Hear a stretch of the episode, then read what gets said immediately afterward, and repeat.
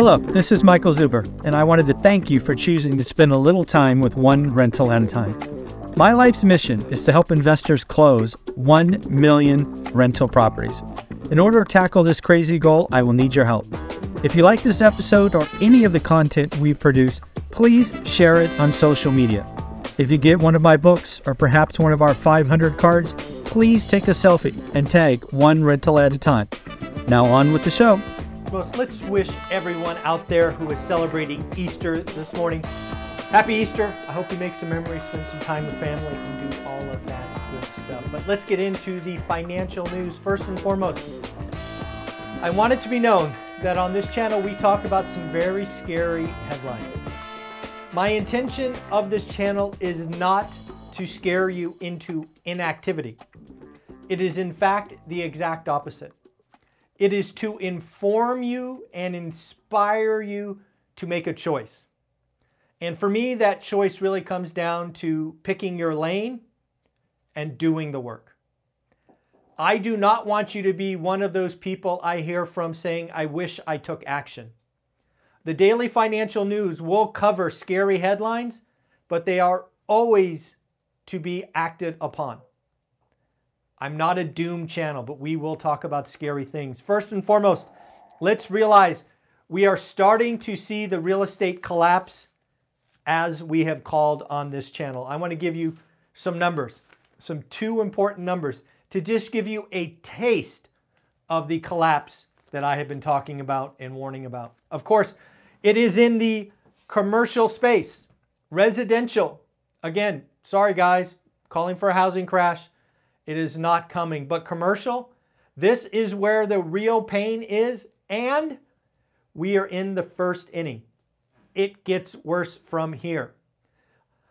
Topic number one there was a $230 million collection of four properties purchased in Houston, Texas.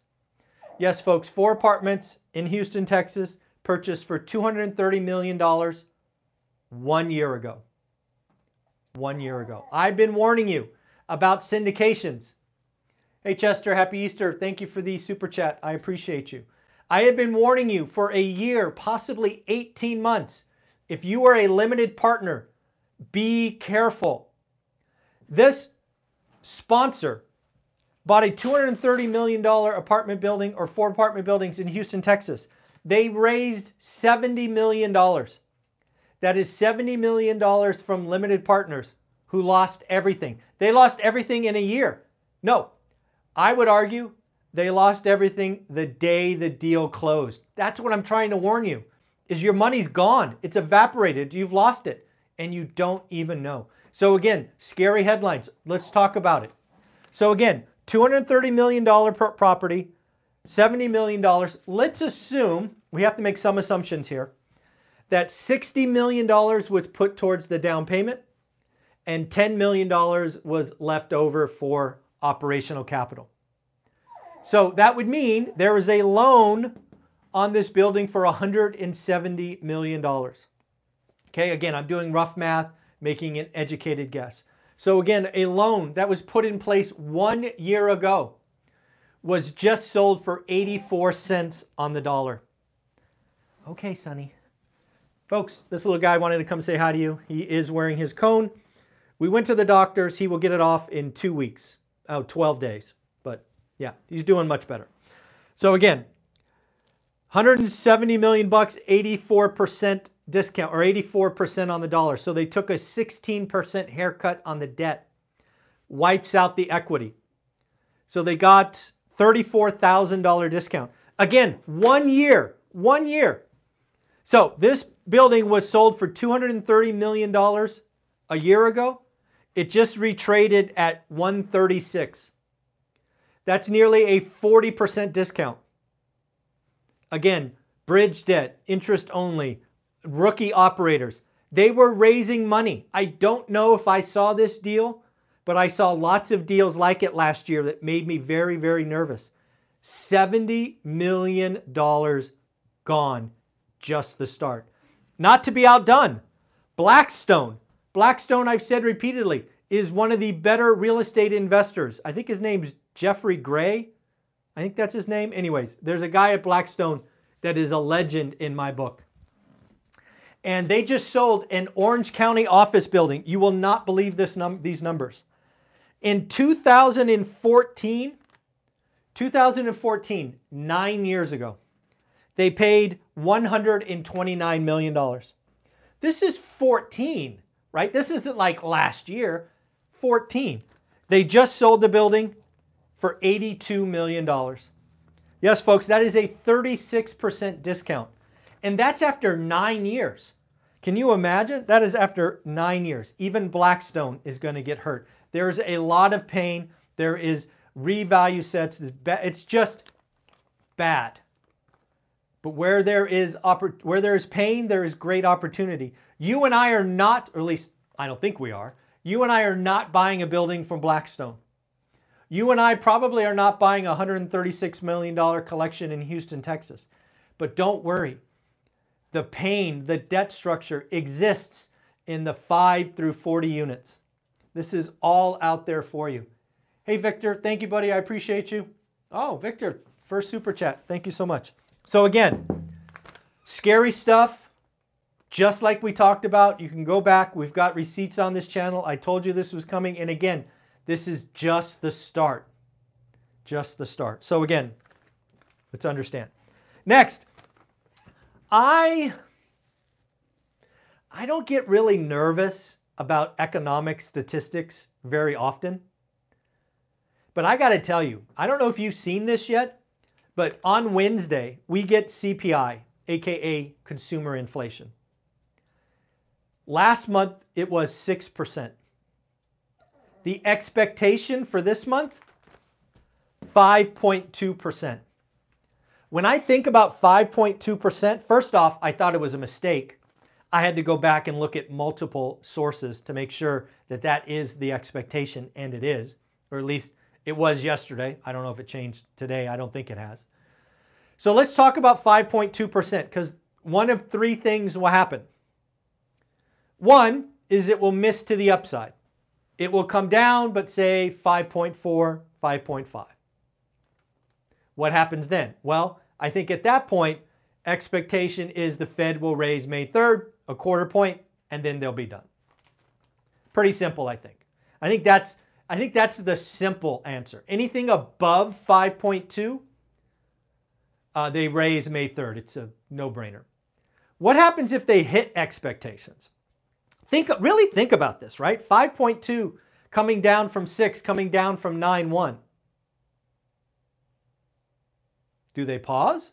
Do they say, hey, 5.2 is still negative rates? Because again, 5.2% inflation, you know, rates are at 4.8. Do they do one more bump? Probably. Obviously, you know that is my thoughts. Why change now? I think they will make a raise. I think May 3rd's the last raise 25 points. But here's the problem or opportunity, depending on how you look at it. What if, what if, because we have a huge base effect change, like 0.6% falls off, that's a big deal. We've seen, we've seen commodities come down last month. What if, just what if, we get something below 5.2? What happens then? You know, we get like 4.9. We get something with a 4 on it. What happens to the market then?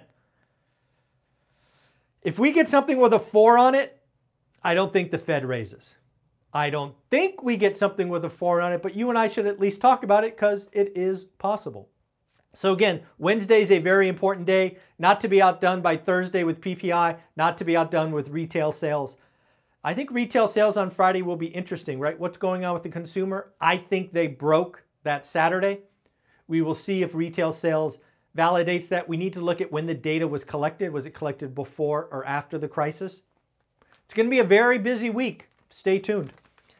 Big banks. So we have some earnings coming up, right? We've just completed Q1. Bank earnings start, I believe, on Friday. This is what I want to hear. One, how much money deposits did they collect in Q1? I suspect the banks will tell us. Two, will they reserve for bad debt? Right? Remember, we've talked about banks reserving for bad debt for a lot, right? They want to put it on their books It's basically a kitty they can use to smooth earnings into the future. What are the big banks doing with re, uh, reserve for bad debt? Three, what is going on with new lending? Will they talk about lending January and February and then talk about a shift in March? Will they talk about standards? What is going on with new lending? And then finally, will the big banks talk about dividends?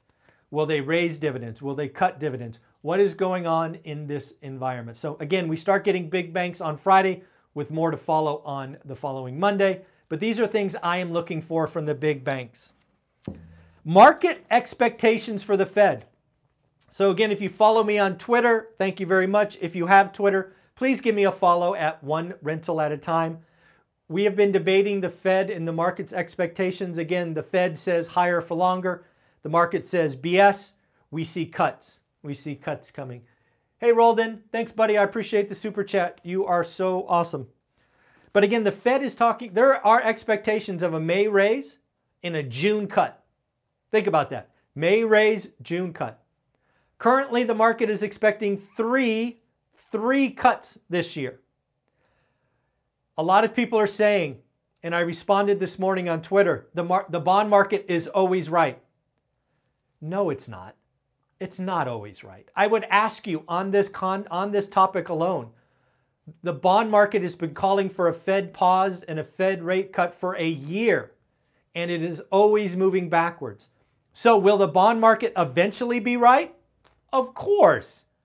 But I would argue the bond market has been early and the bond market doesn't believe the Fed. I'm hoping that Jerome Powell kills the Fed put, which means billionaires will complain, politicians will complain, but finally we will have a system where losses are not socialized. This is where we are going in my hope. My hope is we don't get a cut until March. If we get a cut, in my opinion, it's because something nasty broke.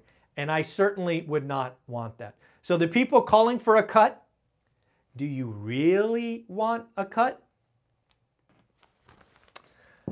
All right.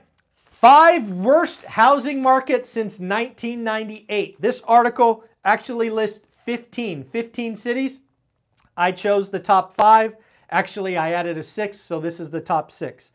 This is on CNBC Make It. It is titled The Five Worst Places to Buy a Home Since 1998.